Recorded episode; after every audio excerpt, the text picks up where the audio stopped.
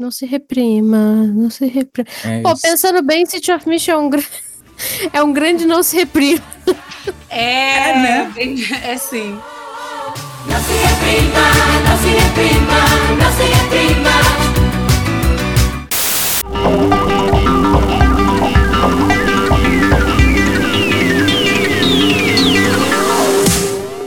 se reprima. Olá, gente. Sejam muito bem-vindos a mais uma Rádio Retropunk. E nós estamos aqui com pessoas muito ilustres. O senhor Rafael Cruz, deu seu oi pra galera. Alô, meu povo, tudo bom com vocês? Tudo bom. E estamos aqui com a Rai Galvão, que é da casa.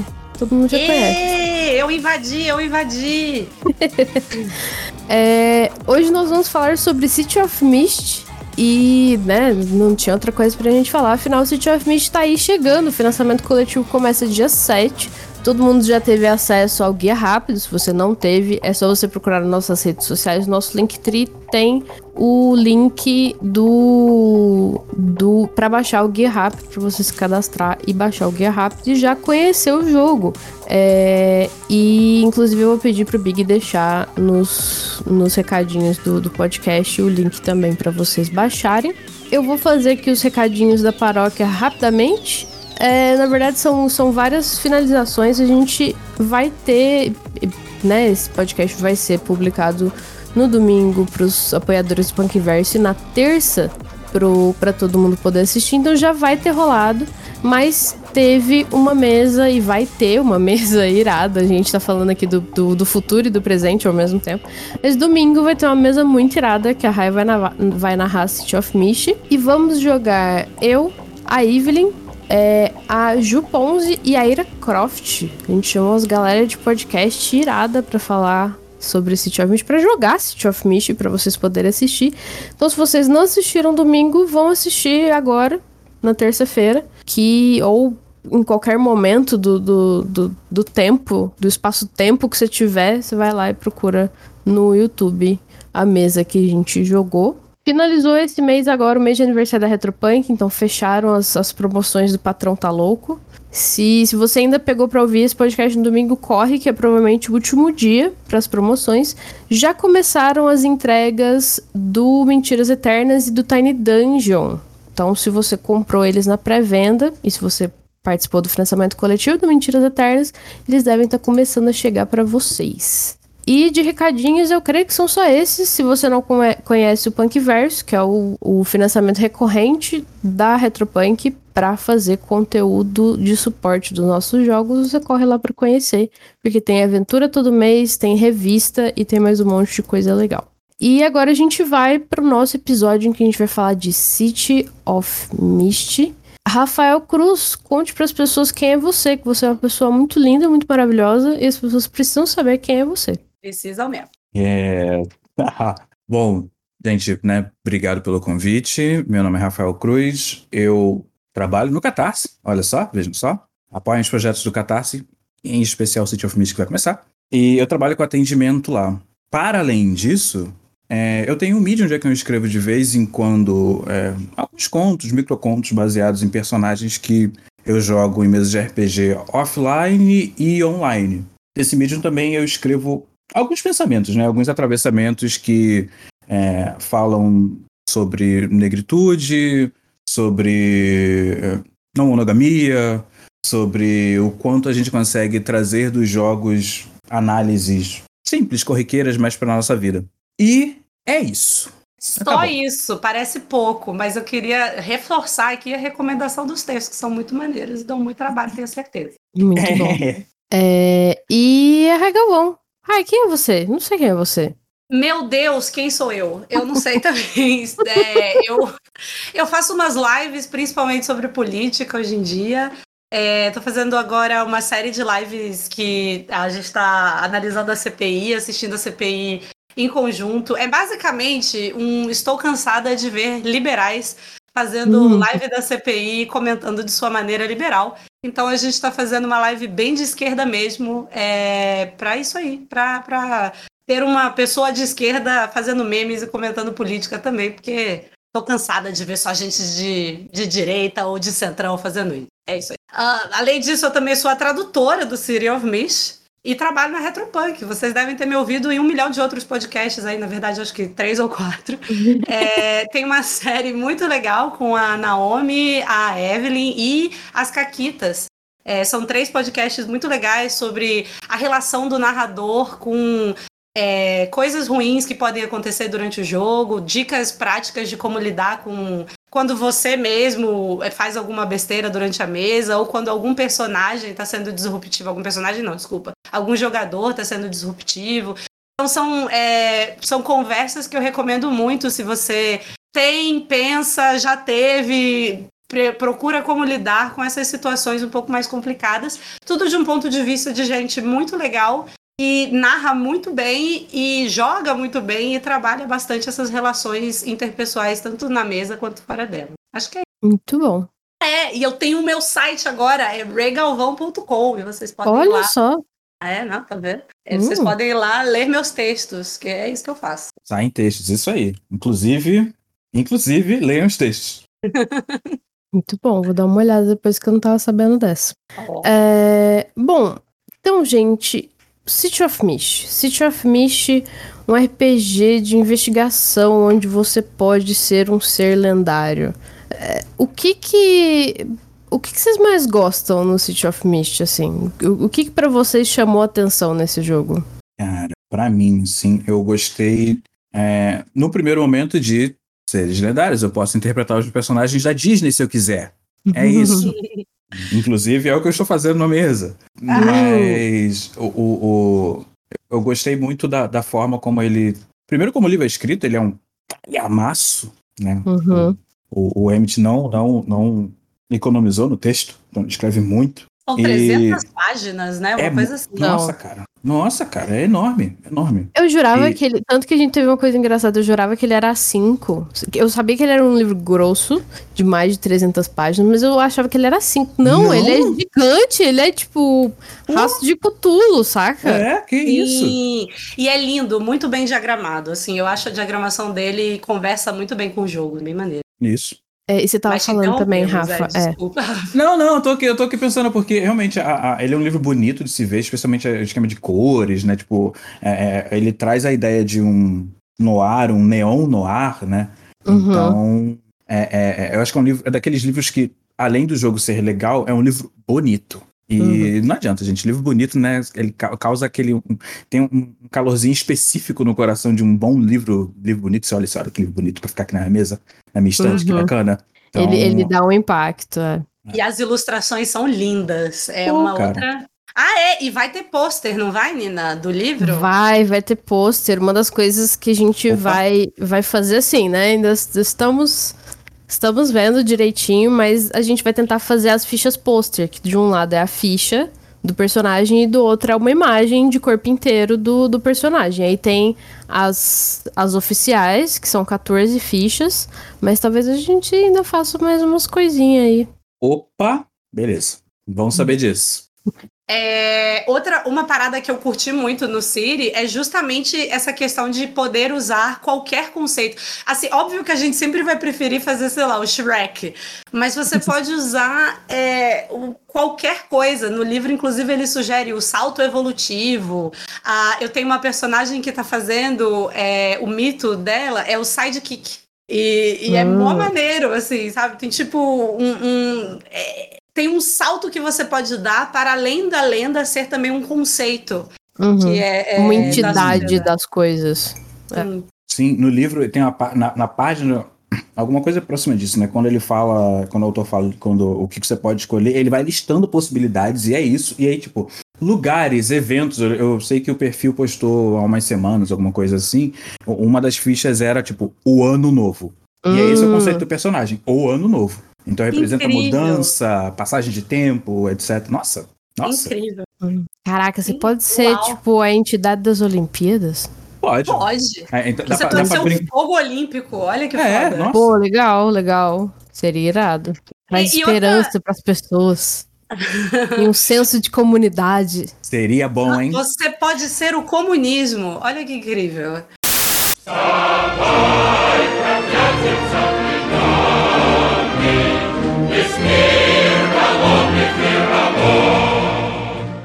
Doido. Vai ser o Karl Marx.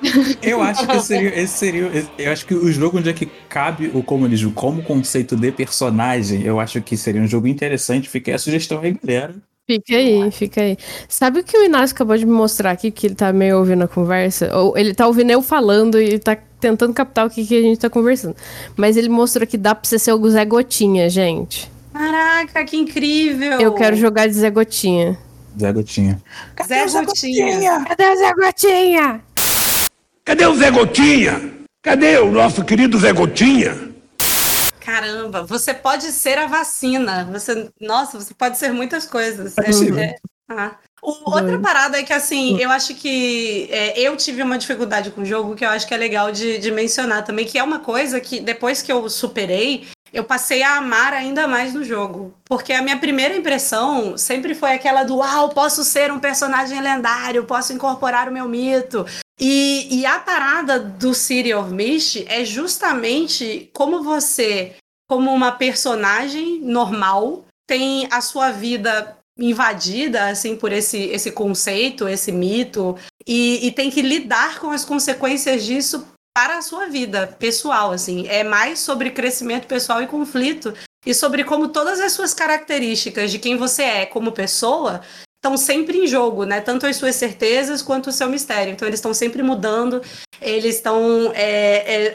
Não sei, acho que depois, quando a gente falar de jogar, o Rafa vai poder trazer um pouco mais essa experiência na prática. Mas no sistema tá muito escrita essa ideia de ficar sempre trabalhando a sua personalidade, entendendo quem você é, eliminando aspectos, juntando outros aspectos e indo nessa eterna modificação, assim. É um jogo de conflito, né, cara? É conflito interno, né? Então, exato. É bem isso aí, suas dúvidas contra suas certezas. O pessoal lembra muito, até talvez um pouco por causa dessa coisa de você poder personalizar ideias e conceitos, o pessoal lembra muito de deuses americanos, e obviamente é o que tá na moda agora, e é o que passou e que fez sucesso. A primeira coisa que parece mais e que tá mais presente na vida das pessoas pra falar de um jogo.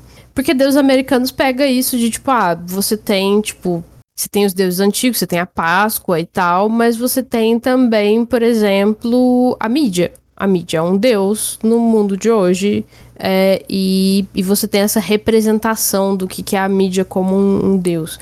Então o pessoal acho que pensa muito nisso por causa disso. Mas deuses americanos é sobre abraçar isso que você é, e não existe essa coisa do conflito humano no meio disso.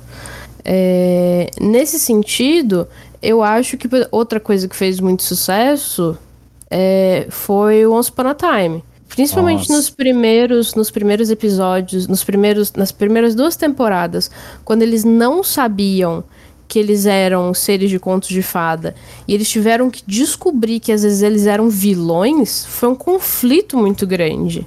Porque você é uma pessoa normal, você trabalha no café da esquina e de repente você descobre que você é o Capitão Gancho. Não foi isso que aconteceu na série, tá, gente? Eu só um exemplo que veio na cabeça.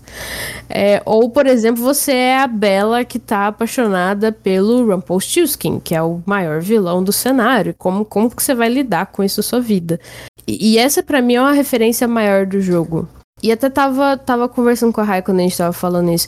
Nesse sentido, ele se parece muito mais com jogos, tipo, sei lá, Vampiro, A Máscara. Sim. Porque se você desenvolver demais os seus poderes e se você, ir muito fundo nessa coisa de abraçar o seu eu lendário e etc, você deixa de ser você deixa de ser humano e você perde o seu personagem. É muito legal isso, porque tem um estado do jogo que se chama... Tem 2 estados muito legais, né? O Avatar e o Dormente, foram as traduções, né?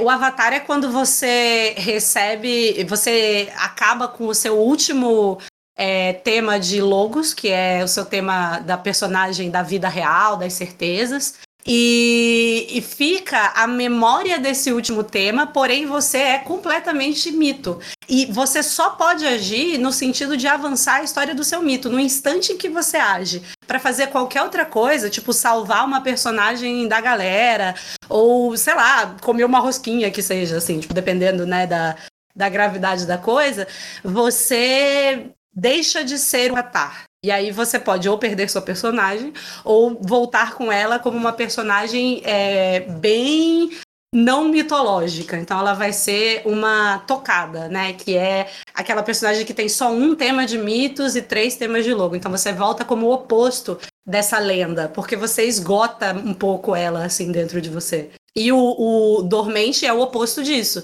Quando você perde todos os seus mitos, o seu último tema de mitos é perdido, você vira uma pessoa que é só uma pessoa normal, e ela resta ainda essa última dúvida que o mitos dela exigia que ela tivesse, né? Tipo, que exigia que ela buscasse. E aí, essa personagem, ela também tem poderes muito grandes, porque ela não sofre influência das lendas, ela nega isso. Então, também é uma situação muito poderosa e também é uma situação que não dura.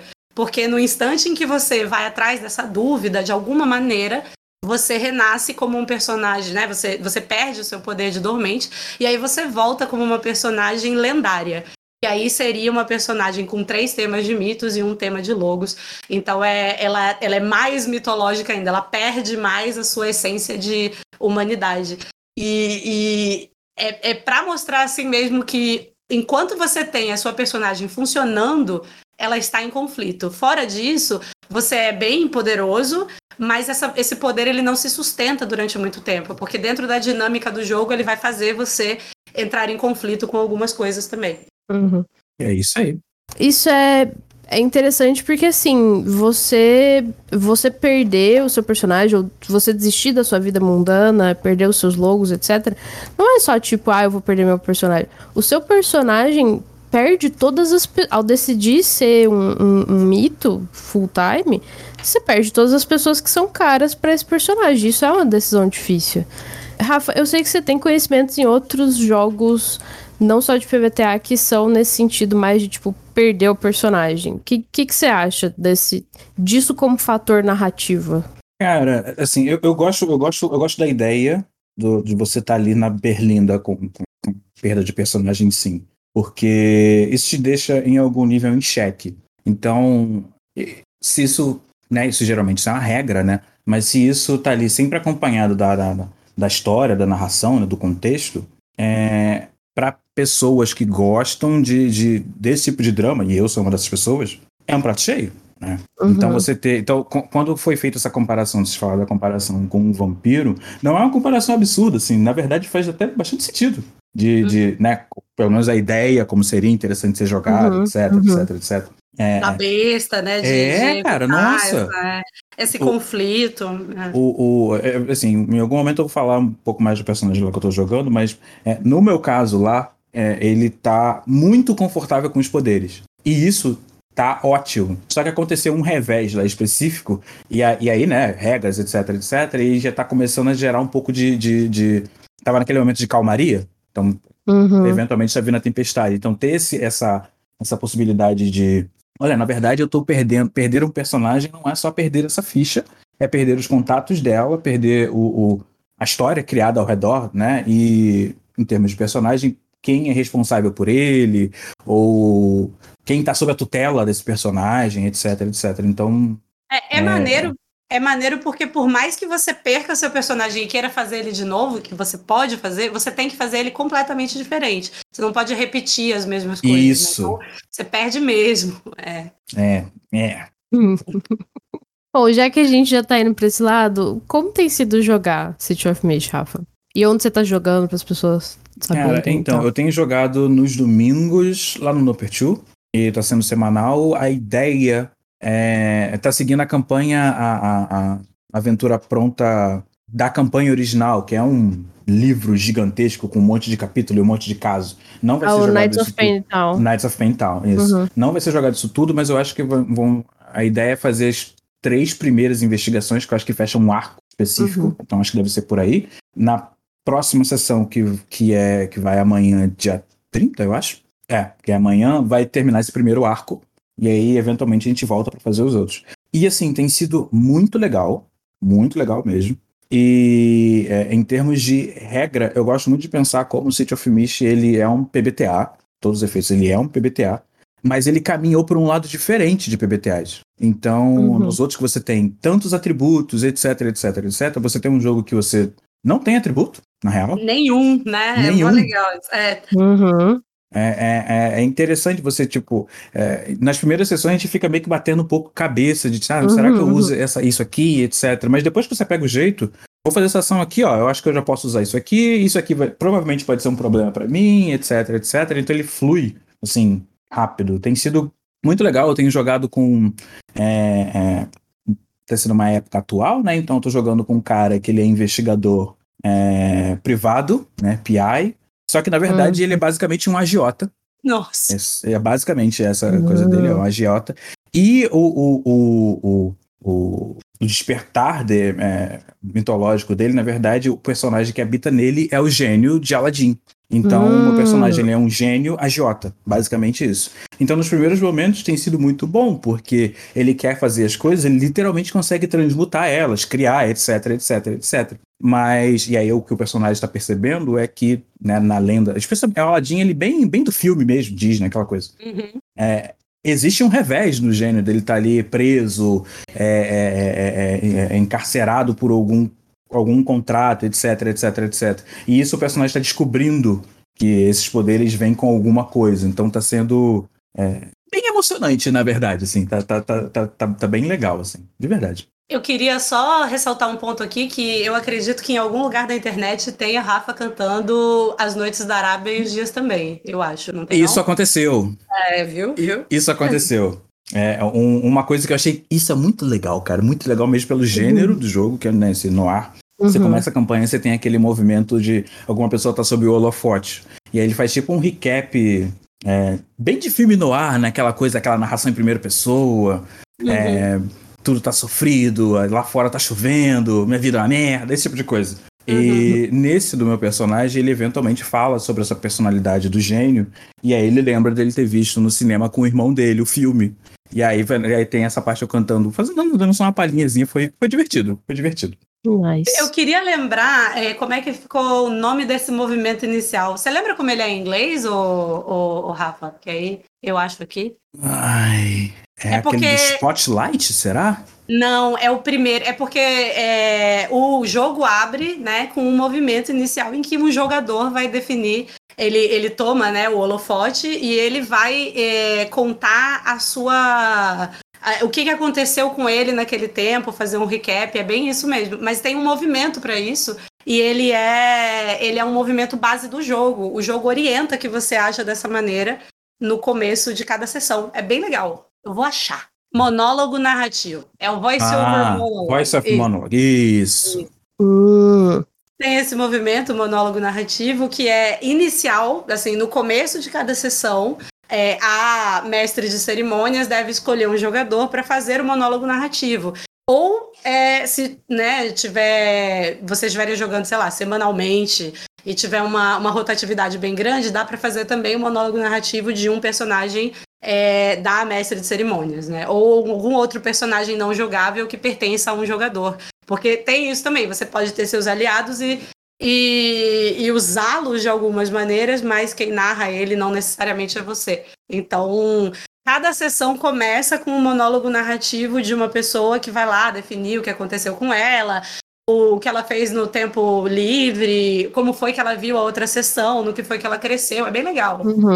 Isso é interessante porque força a gente a fazer esses pequenos momentos de imersão, né? Mesmo que seja...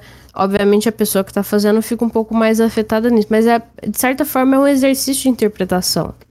Saca? E você poder fazer isso como, né, um pedido da mestre de cerimônias e tal, acaba que você começa a fazer esses exercícios de tipo, pô, agora eu vou jogar, eu vou entrar no meu personagem e eu vou pensar no que aconteceu do ponto de vista desse personagem, não do meu ponto de vista. E obviamente é um negócio muito legal pra streaming também, né? Porque fecha uma coisa que a gente já tá fazendo há um tempo, que é essa coisa de fazer um recap das outras sessões, às vezes como pessoa, às vezes como personagem, é uma coisa realmente interessante. Eu me divirto nessa hora nos jogos lá, a gente faz um esforço pra ficar naquela narração bem no ar, né? Então aquela coisa tipo, a chuva lá fora caía e minha alma era lavada na sarjeta da cidade. Esse tipo de coisa, assim, sabe? E é divertido, cara, não adianta. E justamente como você falou, isso tá aliando a mecânica do jogo com algo que já é feito, o recap, né? Sessão, de uma forma geral, certo? Não? Tem um outro movimento bem maneiro que talvez você tenha vivido também, que é o palestrinha dos créditos finais, que é no fim do jogo, você também faz o recap da sessão com os jogadores e definem-se ali se alguém ganhou apoio, né? Que é tipo...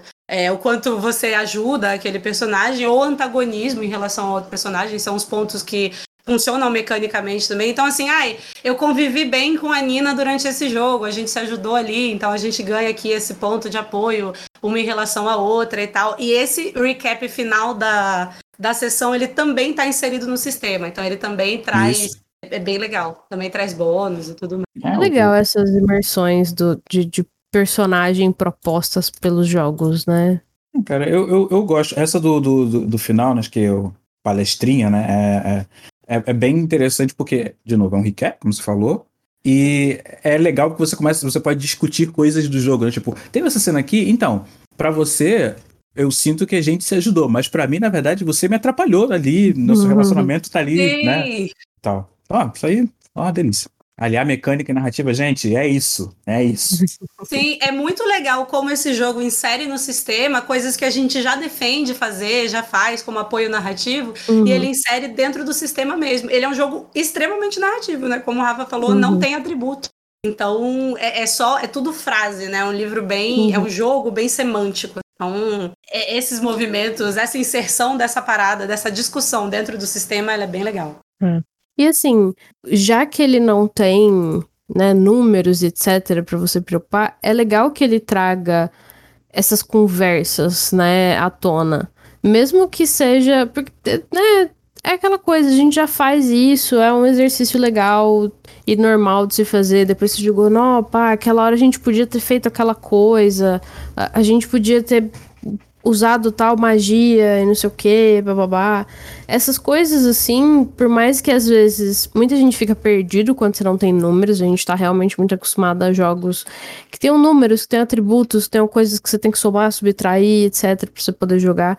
E o jogo narrativo deixa algumas pessoas mais desacostumadas, né? Principalmente gente que tá mais acostumado a jogar jogos mais tradicionais, como D&D, Savage, sabe? Jogos que envolvem mais se prestar atenção nos seus números. Saca? Então, tipo, é interessante que você tente trazer outras coisas, tente trazer outras formas de pensar o jogo e de ter ações que você tem que se preocupar, porque senão você fica meio sem chão, assim. Já é difícil, né? No geral, a gente tem uma dificuldade maior de trazer jogos mais narrativos, porque o pessoal tá mais acostumado com outras coisas, então você tem que tentar ajudar. E tentar entender que pessoas diferentes vão demorar mais tempo pra pegar o jeito disso. E, tipo, pô, gente que tem mais vergonha de falar, de interpretar. Você vai ter que pensar como é que essas pessoas vão conseguir fazer esse jogo funcionar. Vocês acham que isso é um problema grande ou vocês acham que o jogo ajuda a pensar nisso? Eu tenho algumas opiniões. Eu acho que, assim, por ser um jogo muito semântico, e nesse sentido, o que eu tô falando? Dentro de cada tema, você tem rótulos, que são algumas frases simples de 3 ou 4 palavras que definem o que seu personagem faz. Então, você pode usar esses rótulos para empoderar os seus movimentos. Então, você decide que você vai fazer uma investigação, por exemplo, e aí você usa, sei lá, a capacidade do seu personagem de ver no futuro para tentar ali analisar aquela cena ou ver o passado, sei lá, para tentar analisar de alguma forma aquela cena.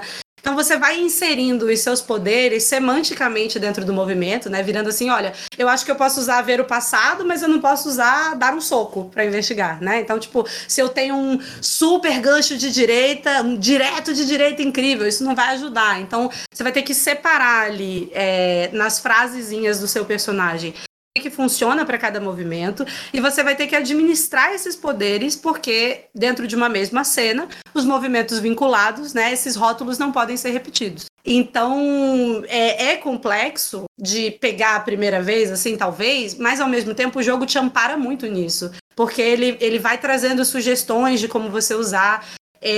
O narrador também, né, a mestre de cerimônias, no caso desse livro, tem que se esforçar para ajudar os personagens, né, os jogadores nesse nesse sentido, mas eu concordo com o Rafa, é uma coisa que depois de um primeiro momento de susto, você consegue pegar muito bem. E tudo que tem de número nesse sistema é ou os dados que você joga ou a quantidade de... Tem uma outra parada que são as condições que você recebe. Você pode receber condições positivas ou negativas. Você vai receber, sei lá, um braço quebrado 3. E aí esse 3 ele vai tirar do seu poder de movimento. Ou você pode ter um super braço de ferro 5. Vai adicionar ao seu movimento. Então, tem outras mecânicas que auxiliam nessa construção do seu movimento e que tem amparos um pouco mais dentro, sei lá, dos números, dessa questão quantitativa que a gente usa bastante para jogar RPG. Mas, em si, assim, eu acho que ele é bem semântico mesmo. E isso é uma questão de interpretação mesmo, de olhar, de entrar no sistema e aceitar que aquele sistema vai ser diferente. Então, se o jogador não parte do pronto, que ele está jogando uma coisa diferente de D&D ou de qualquer outro sistema numérico, não vai funcionar. Tem que ser um contrato de todo mundo. Exato. Nossa, é isso. É isso.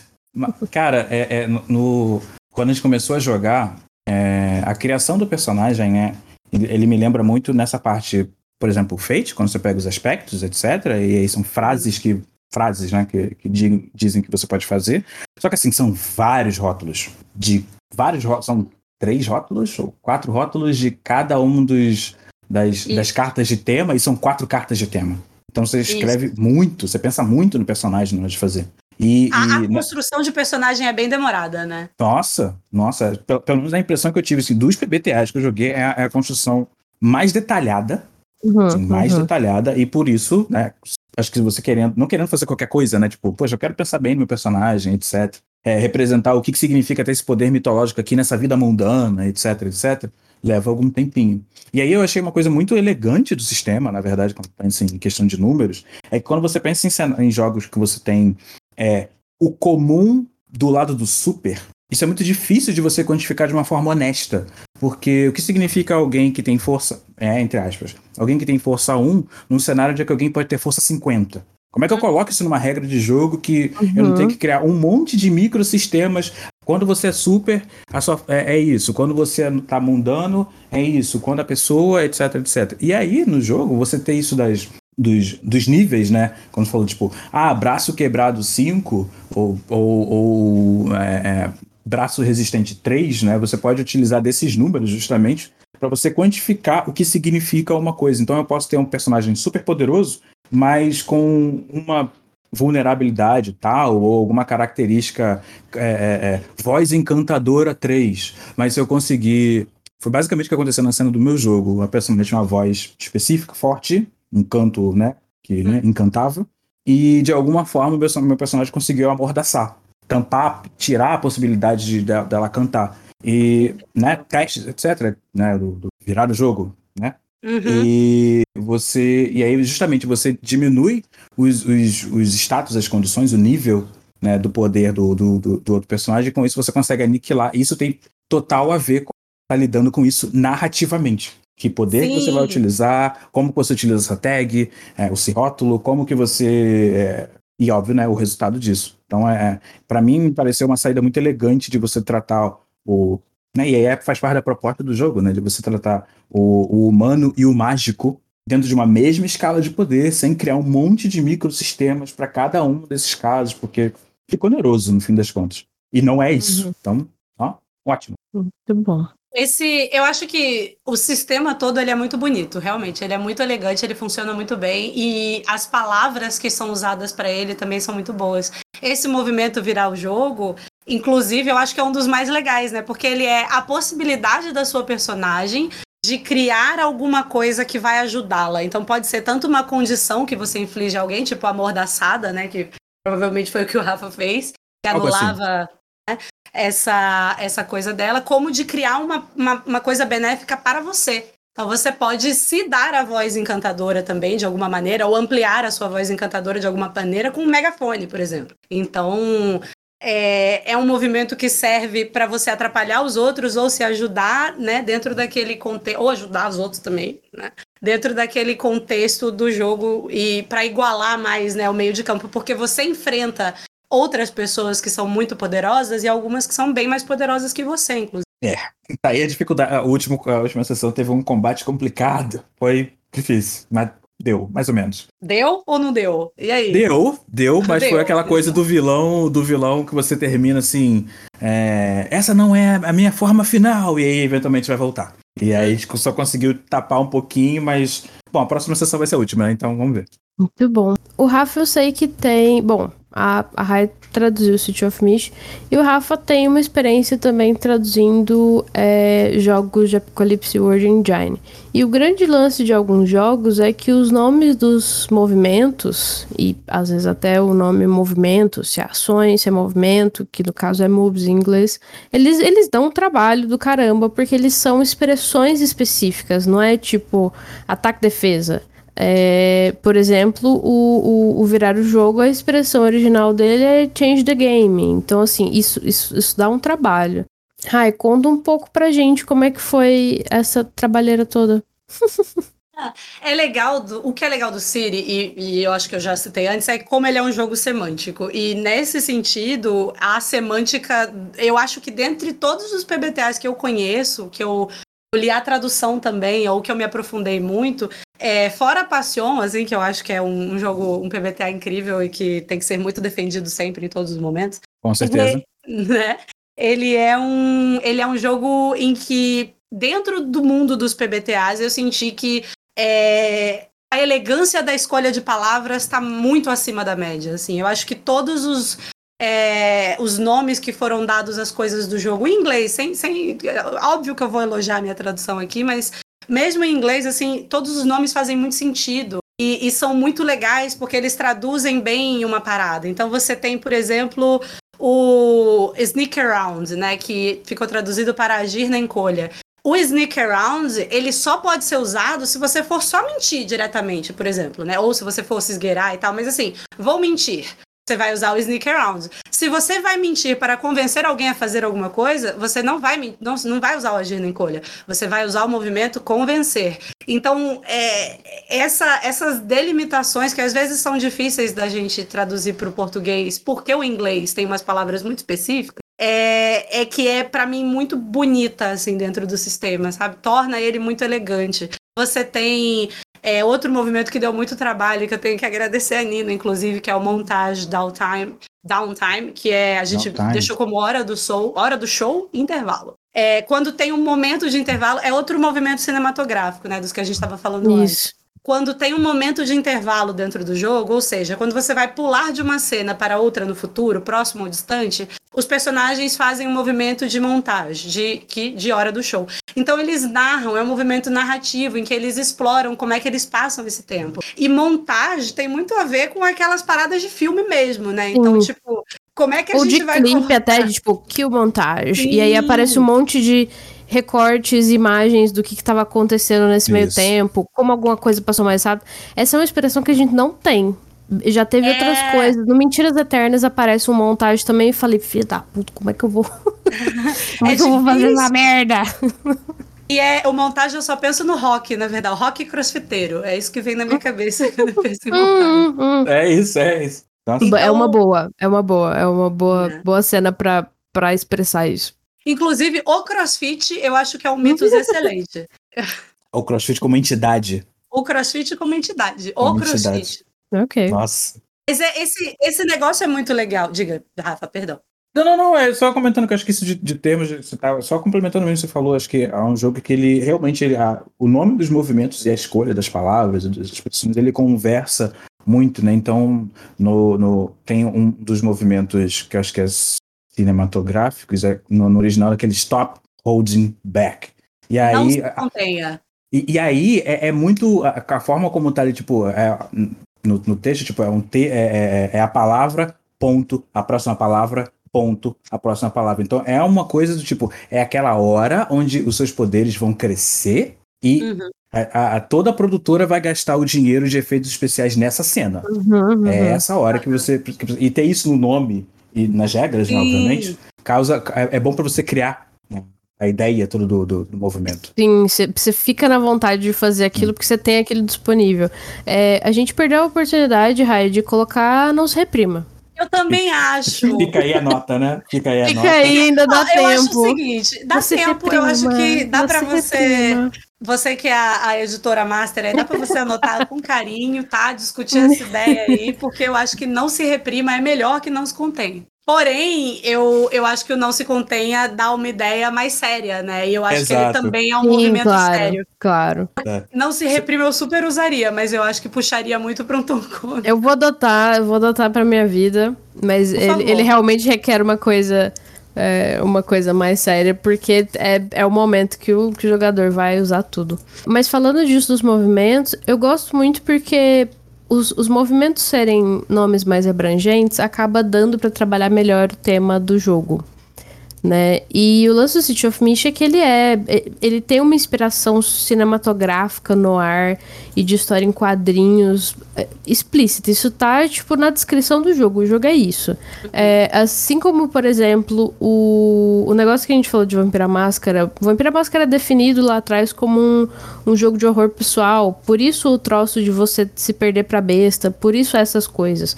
Acaba que muita gente joga o jogo, às vezes, sem pensar nisso, porque quer experienciar a vida do vampiro como uma coisa legal. Como uma coisa tipo, vou morder os pescoços aqui, e brigar com os outros clãs. Então, e assim, válido, cada um se diverte como quer. Mas é legal quando os jogos se propõem alguma coisa e eles realmente constroem coisas pra te ajudar a entender aquele clima e entrar naquele clima, saca? Então, essa coisa de tipo... de fazer a hora do show, de fazer, né, não se contenha mais, o próprio monólogo que você faz no começo, tudo isso são inserções do clima e do tema do jogo. E ele já faz isso muito bem nas imagens, né, mas eu acho que ele faz isso muito bem nos nomes das coisas e como ele vai te ajudando a entender o que é a execução desse... de jogar um jogo com inspirações no ar e de história em quadrinhos, com poderes sensacionais. E a construção da personagem e da cidade também passa muito por isso. Uhum. Pelo menos a impressão que eu fiquei quando tava criando o personagem, e aí, né, tá utilizando, no caso a gente tá jogando Noite de Pintal, então a cidade já tá pronta, etc, etc. Mas, e aí tá utilizando como sendo uma aventura, né, pronto, então já tem imagens, etc, etc. Mas, tendo isso no livro, ele passa muito esse sentimento, como você falou, Nina, assim, muito esse sentimento de uma criação de história em quadrinhos, com esse ar mágico, mitológico, épico, fantasioso, mas ainda assim triste, porque no ar, né? Então... conflituoso. Exato. Então tem pelo menos a impressão que eu fiquei assim da cidade é que ela é uma coisa bonita, tá ali, as pessoas estão tentando do jeito que dá viver a vida que elas vivem, e o tempo todo com conflitos, etc. E isso aí eu tô falando só das pessoas adormecidas, né? Só os dormentes. Para quem tem para quem desperta para isso e tá ali, encontra, recebe outros conflitos, é como se a cidade tivesse uma outra cor acima disso. E eu acho que só engrandece a narrativa do jogo. Sim. Uma parada que é muito legal, assim, do sistema é justamente como ele não só se baseia no filme, na história em quadrinho, mas também como ele codifica isso. Então, todo o processo de criação de personagem e da cidade, se você não vai jogar uma aventura pronta como o Pain Town, ela é conjunta. E é muito maneira, porque ela acontece na sessão inicial. E é uma sessão de apresentação, então cabe a MC chegar, né, e perguntar para a mesa que tipo de história vocês querem jogar. Então o pessoal vai lá fazer tem um apanhado de tipos de história, né, que vai ser o seu tipo de cidade. Aí você tem a metrópole do quadrinho genérica, você tem o neo-noir, você tem o noir original, e ele dá umas explicadas, e ele sempre que ele fala assim, olha, se você não quer focar especificamente em quadrinho, pensa em focar em séries mesmo, então tipo, vai nessa pegada do cinema, e ele tem duas paradas que eu achei incríveis. Uma é a tapeçaria de realidades, que ele já sugere, então ele já fala assim, olha, pelo amor de Deus, você não precisa segurar todo mundo dentro do mesmo panteão, não. Você pode fazer uma coisa louca, não tem problema. Sim. E te dá essa possibilidade até para os jogadores, e eles vão entendendo isso, porque na construção da cidade ele vai colocando esses pontos. E tem também a que eu achei mais legal, que são as brumas realistas, que é como é que, em vez de ter uma força mística que esconde a mitologia, na verdade ela existe a olhos vistos, só que as pessoas estão distraídas demais com a noção coletiva de realidade, que elas falam, elas arranjam explicações. Então, se tem um filme, não é nada, não. Se tem um filme de um cara, sei lá, pegando fogo e tacando fogo tudo, vão dizer que é montagem, mas ele circula pela internet. Então, ninguém ignora 100% o que é lendário, mas também não acreditam naquilo. Então, isso pra mim é muito legal. Ele vai colocando essas possibilidades na criação da galera. O grupo tem uma ficha também, que eles constroem em conjunto. Então, todas essas pequenas criações, os rótulos da galera, o que é legal de pensar também é que você pode ter características para além dos rótulos. Os rótulos são só as que vão receber mais atenção, que aí ele chama de tempo de tela. Então, eu gostei muito disso, nossa, dessa explicação, essa explicação específica, isso é muito legal, muito legal. É muito legal, a ideia de que você aqui está contando uma história, você não vai mostrar todos os momentos, então os rótulos são as coisas que você escolhe mostrar na tela, colocar sobre os holofotes, então é muito uma construção de um teatro, de um cenário, e é muito um sistema que codifica na interpretação uma conversa entre os jogadores e o narrador. É muito diferente de um sistema como o D&D, né? Que o narrador cria tudo e os jogadores recebem. Então muito importante isso. Todo mundo é roteirista do mesmo quadrinho ou da mesma série. Uhum. Até a coisa de demorar pra criar personagem, porque você tem que fazer ali um exercício mental de imaginar todas as coisas que o seu personagem pode ter, né? Você derivar de poderes que poderiam ser números, você derivar características e não números, é um exercício difícil, mas ao mesmo tempo é um exercício de criatividade que pode suprir necessidade de muita gente, porque muita gente adora fazer uma grande história inicial do seu personagem, saca? Eu acho que esse momento de fazer ficha, ele supre um pouco essa vontade, assim. O que vocês acham? Até porque são jogadores bem mundanos, né? E isso precisa ser confrontado no momento de fazer a ficha. Tipo, você não vai fazer um deus, uma lenda, uma criatura incrível. Então você tem que dar essa história incrível para sua personagem comum. Na criação, né, na mesa que eu tô jogando, um dos personagens, um dos jogadores está interpretando uma camareira, né, de um hotel, e a personalidade mística, né? É a Imperatriz Criança do História Sem Fim. Ah, incrível! Né? Nossa! E aí, na criação, é muito o contraposto da Imperatriz Criança contra alguém ali numa posição de servitude, num emprego que, ali nas condições do cenário, é ruim para ela, que ela sofre ali. Então, cria-se, na própria criação de ficha, você colocando... E aí, né, foi decidido que vai ser mais tempo de tela, então por isso é o tema do personagem, por isso é o rótulo que vai ser utilizado, você confrontar justamente essa possibilidade de você ter um poder que literalmente muda a realidade, porque é isso que ela pode fazer, se ela quiser, contra alguém que tá ali apenas ouvindo ordem sem levantar a cabeça. Então, tipo, como justamente essa parte é a que é a mundana, então é a certeza, e o poder, que é a dúvida, essa dúvida de você poder fazer mais, assim. Eu lembro que a gente conversando no jogo, a gente falou até um pouco disso, mas fora do jogo a gente conversando sobre o quanto isso filosoficamente é legal de se conversar e de se pensar em termos de produção de história e, por que não, produção de subjetividade, né, a partir disso. E é incrível, porque quando você, no meu personagem, né, um gênio AJ, ele tá com as habilidades dele lá, e daí na hora de tentar codificar isso, as habilidades do gênio, né, de transformação, de voo, de ele se espremer nos espaços para poder entrar num lugar e sair e tudo mais, fica aquela coisa de como é que eu vou pensar esse rótulo aqui. O livro dá sugestões, né, dá exemplos e tudo mais, como é que eu vou pensar esse poder dele aqui de apontar uma coisa e sair uma fumacinha azul que transforma algo, como é que eu vou passar isso aqui desse voo para esse personagem que tá preso na realidade, e é uma realidade vil, porque ele trabalha investigando crimes, geralmente passionais, etc, etc, etc. Então, a forma, eu acho que é uma boa forma para quem gosta disso, ou para quem está disposto a tentar isso, acho que é uma boa forma de você pensar um conceito de um personagem e como você transforma isso em frases e como essas frases têm poder. Uhum, é isso. Uhum. É uma dificuldade que a gente vai ter que trabalhar. O sistema se define como um misto de Apocalipse, Word Engine e Fate. E eu sempre senti que a dificuldade das pessoas no Fate é isso, transformar frases em elementos de poder. Então é uma coisa que é importante pro jogo e que você tem que ir fazendo esse exercício aí.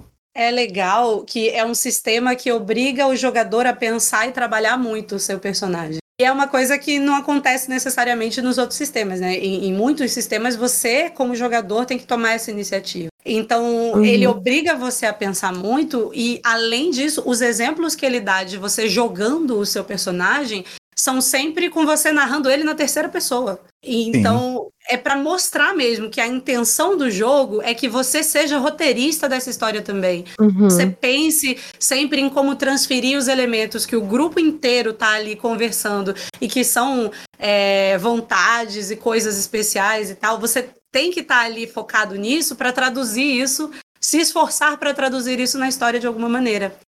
Não agir independente, não tem turno, então você não age cada um no seu turno, você age conforme a cena orgânica vai mandando. É muito uma parada de pensar mesmo enquanto você joga. Como jogador, quebrar a quarta parede da narrativa. Você não vai necessariamente viver uma história de 100% de imersão, como pode acontecer, sei lá, naqueles jogos de D&D presenciais que o pessoal espalha as coisas tudo, te entrega uma carta, te faz um negócio. Você pode ter isso, mas vai ser muito menos porque você vai ter que estar pensando nas ações da sua personagem, estar criando aquela história junto das pessoas, bem no gerúndio, assim. É isso, nossa, é exatamente isso aí. É isso. Muito bom. Para fechar, tem algum tipo de personagem que vocês acham que seria muito irado fazer em City of Mist? Eu queria fazer muito a Rainha Má. E fica a minha recomendação para se preparar para jogar City of Mist. Eu assistiria as duas primeiras temporadas de Once Upon a Time. E Green. Cara, Green é uma série irada que tem tudo a ver com City of Mist. Eu gosto demais dela. E eu queria muito fazer a Rainha Má, porque é um conflito muito legal. E vocês dizem como sugestão de mídia, acho que além dessa, eu vi Once Upon a Time, eu acho que eu não terminei, mas eu vi bastante. Ninguém terminou Once Upon a Time. Exato. Depois que a Elsa apareceu, todo mundo falou, tá bom. Cara, começou... Pra mim, deu um pouco antes da Elsa, assim. Mas, assim, então, eu falei, não tem volta. Eu soube da Elsa, mas eu não cheguei a ver. Mas eu acho que eu parei, que foi naquela temporada do negócio do Peter Pan. E aí começou uma loucura lá que eu falei, tá bom. Ali a loucura foi um pouco longe. Foi bem ali que começou a doideira. Mas, eu acho que como referência, além dessas, tem, né, dos quadrinhos, fábulas, né, e do jogo Wolf Among Us. Né? Ainda que não seja aquela coisa do mitos adormecido, mas tá lá, né? Uma história de uma fábula sendo contada numa cidade moderna. Mas assim, de história de personagem, cara, a minha primeira sugestão seria fazer o gênio do Aladdin, mas eu já estou jogando com ele. Sim, já foi resolvida essa parte. Exato, eu estou jogando com ele. Então, eu gosto muito da ideia de fazer uma estação do ano. Então, talvez um personagem... Eu vou ser o quê? Eu vou ser o verão. Mas eu só vou ser o verão no Rio de Janeiro. Sou eu bola de fogo e o calor tá de matar. Vai ser na praia da Barra que uma moda eu vou lançar. Um verão específico. Rafa, você sendo verão no Rio de Janeiro seria... Eu pagaria pra ver isso aí. Nossa! Pelo amor de Deus, Rafa, aceita meu convite de jogar alguma vez. Meu Deus do céu, vamos. Gente, vai acontecer. A gente tem programado aí pra fazer mais uma sessão de uma aventura de City of Mist no canal da Retropunk até o financiamento coletivo acabar. Então a gente tenta aí, a gente pode tentar. Isso é irado. Eu acho que dá pra extrapolar muito o jogo, assim, tipo, uma estação do ano, beleza? Tipo, quando a gente pega o deuses americanos lá, você tem a Páscoa como personagem, etc. Mas você pode, eu acho que conversando dá pra poder pensar um momento específico, tipo, eu quero jogar com o meu conceito de personagem toda a subjetividade e a felicidade em que se encontra quando, especialmente em momentos de pandemia, isso é bem específico, nossa, de quando eu estou voltando de madrugada de um bar com os amigos. Meu Deus, aquela sensação completa. Assim, isso, né? Esse momento é o meu personagem. Então nossa, dá pra fazer muita coisa, cara. Nossa, muita coisa. Cara, sabe o que seria muito irado? Ele nem tá aqui pra dizer ou se defender. O Luciano incorporando o jazz americano, e aí eu não sei exatamente. Saca? Tipo... O Luciano tem que jogar de futebol, gente, pelo amor de Deus. É uma também. Poxa, é uma também. Nossa! O futebol e jazz americano. Eu acho que a gente pode botar 2 jogos no Luciano, assim, que vai ser muito bom mesmo. Eu acho que ele vai gostar de verdade. Um beijo pra você, Lu, meu querido. Pois é, eu não joguei City of Mist, não pensei em jogar City of Mist ainda, porque eu acho que vai ser muito difícil as pessoas me chamarem pra jogar City of Mist. Mas eu narrei ainda não, né? Mas eu já tô preparando algumas paradas de City of Mist que vão acontecer. Eu acho que tem uns 4 jogos aí pequenos que vão rolar. Incluindo esse aí que a gente tem que fazer até o fim do financiamento coletivo. Né? Mas eu posso deixar aqui uma sugestão de aventura. Eu escrevi faz muito tempo essa aventura pra D&D, mas quando eu vi o City of Mist, li ele inteiro, eu falei, dá muito mais certo aqui. A Lenda da Mula Sem Cabeça é a história de uma mulher que tem relações com um padre e por isso ela precisa pagar, né, os seus pecados, e ela precisa correr 7, sei lá quanto, com aquela cabeça pegando fogo e voltar, e alguma coisa assim. Então, uma boa ideia seria os detetives, né, as personagens investigarem um caso onde mulheres estão aparecendo queimadas. Elas mortas, queimadas, e esse fogo vem de dentro para fora. Nossa. E aí elas precisam investigar o que está acontecendo. Na minha aventura de D&D, o final disso é que elas descobrem que era de D&D, que eu vou transferir, tá, gente? Pelo amor de Deus, não me critiquem mais. D&D já saiu da minha vida. Nessa aventura... o fim era que havia o padre, ele era um abusador de mulheres, e por isso, né, eles estavam investigando essa pessoa, ele abusava dessas mulheres, elas viravam mulas sem cabeça, e ele passava por um tempo de experimentos com ela, né, de ver até onde vai essa maldição, tentar entender qual é o que está acontecendo ali. Inclusive, uma sugestão para City of Mist é que seja o espírito da Inquisição, por exemplo, ou de nossa, experimentos, tipo, experimentos, a pesquisa, sabe? Então ele tá ali, ele quer, não precisa ser necessariamente maligno e tenebroso. Pode ser uma parada maligna e tenebrosa, mas num nível mais realista. Então é tipo, eu sou um grande cientista e eu vou fazer isso aqui a qualquer custo, eu quero entender como funciona essa maldição. Sim. Então ele pode estar estudando isso, e vocês vão, ao longo da trilha de migalhas de pão que você precisa deixar para que os seus jogadores sigam o caso, você pode ir colocando essas ideias. Fica aí a dica. Muito bom. Curti. Achei interessante. Já temos a aventura já do personagem, né, do que eu vou jogar de verão, o Luciano vai jogar de jazz ou futebol. E é isso aí. Muito bom. Vamos ficar aguardando aí.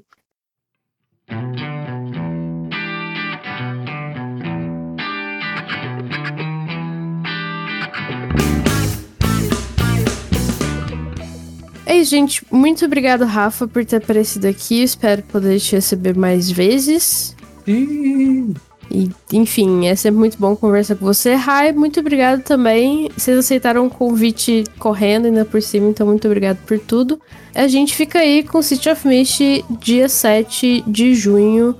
Aguardamos vocês na Cidade das Brumas. É isso aí, galera. Tchau, tchau. Tchau, gente. Senti quando ele chegava, pelos braços me levava, eu levitava sem saber.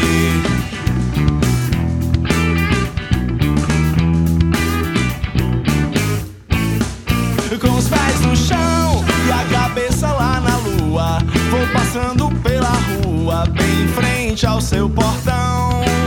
Meu coração já não sabe a quantas anda, feito roda de ciranda, anuncia o carnaval. Meu coração já não sabe a quantas anda, feito roda de ciranda, anuncia o carnaval.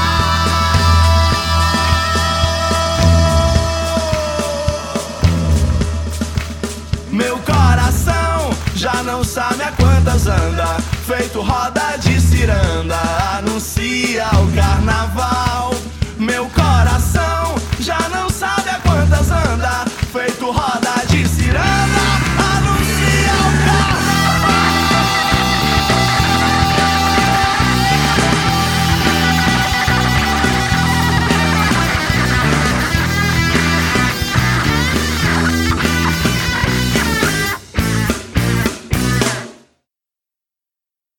Ah, é pior que eu usei muito esse negócio, esse gravador do Windows uma época. Até pra tocar violão e gravar, mas enfim. Caramba, você toca violão?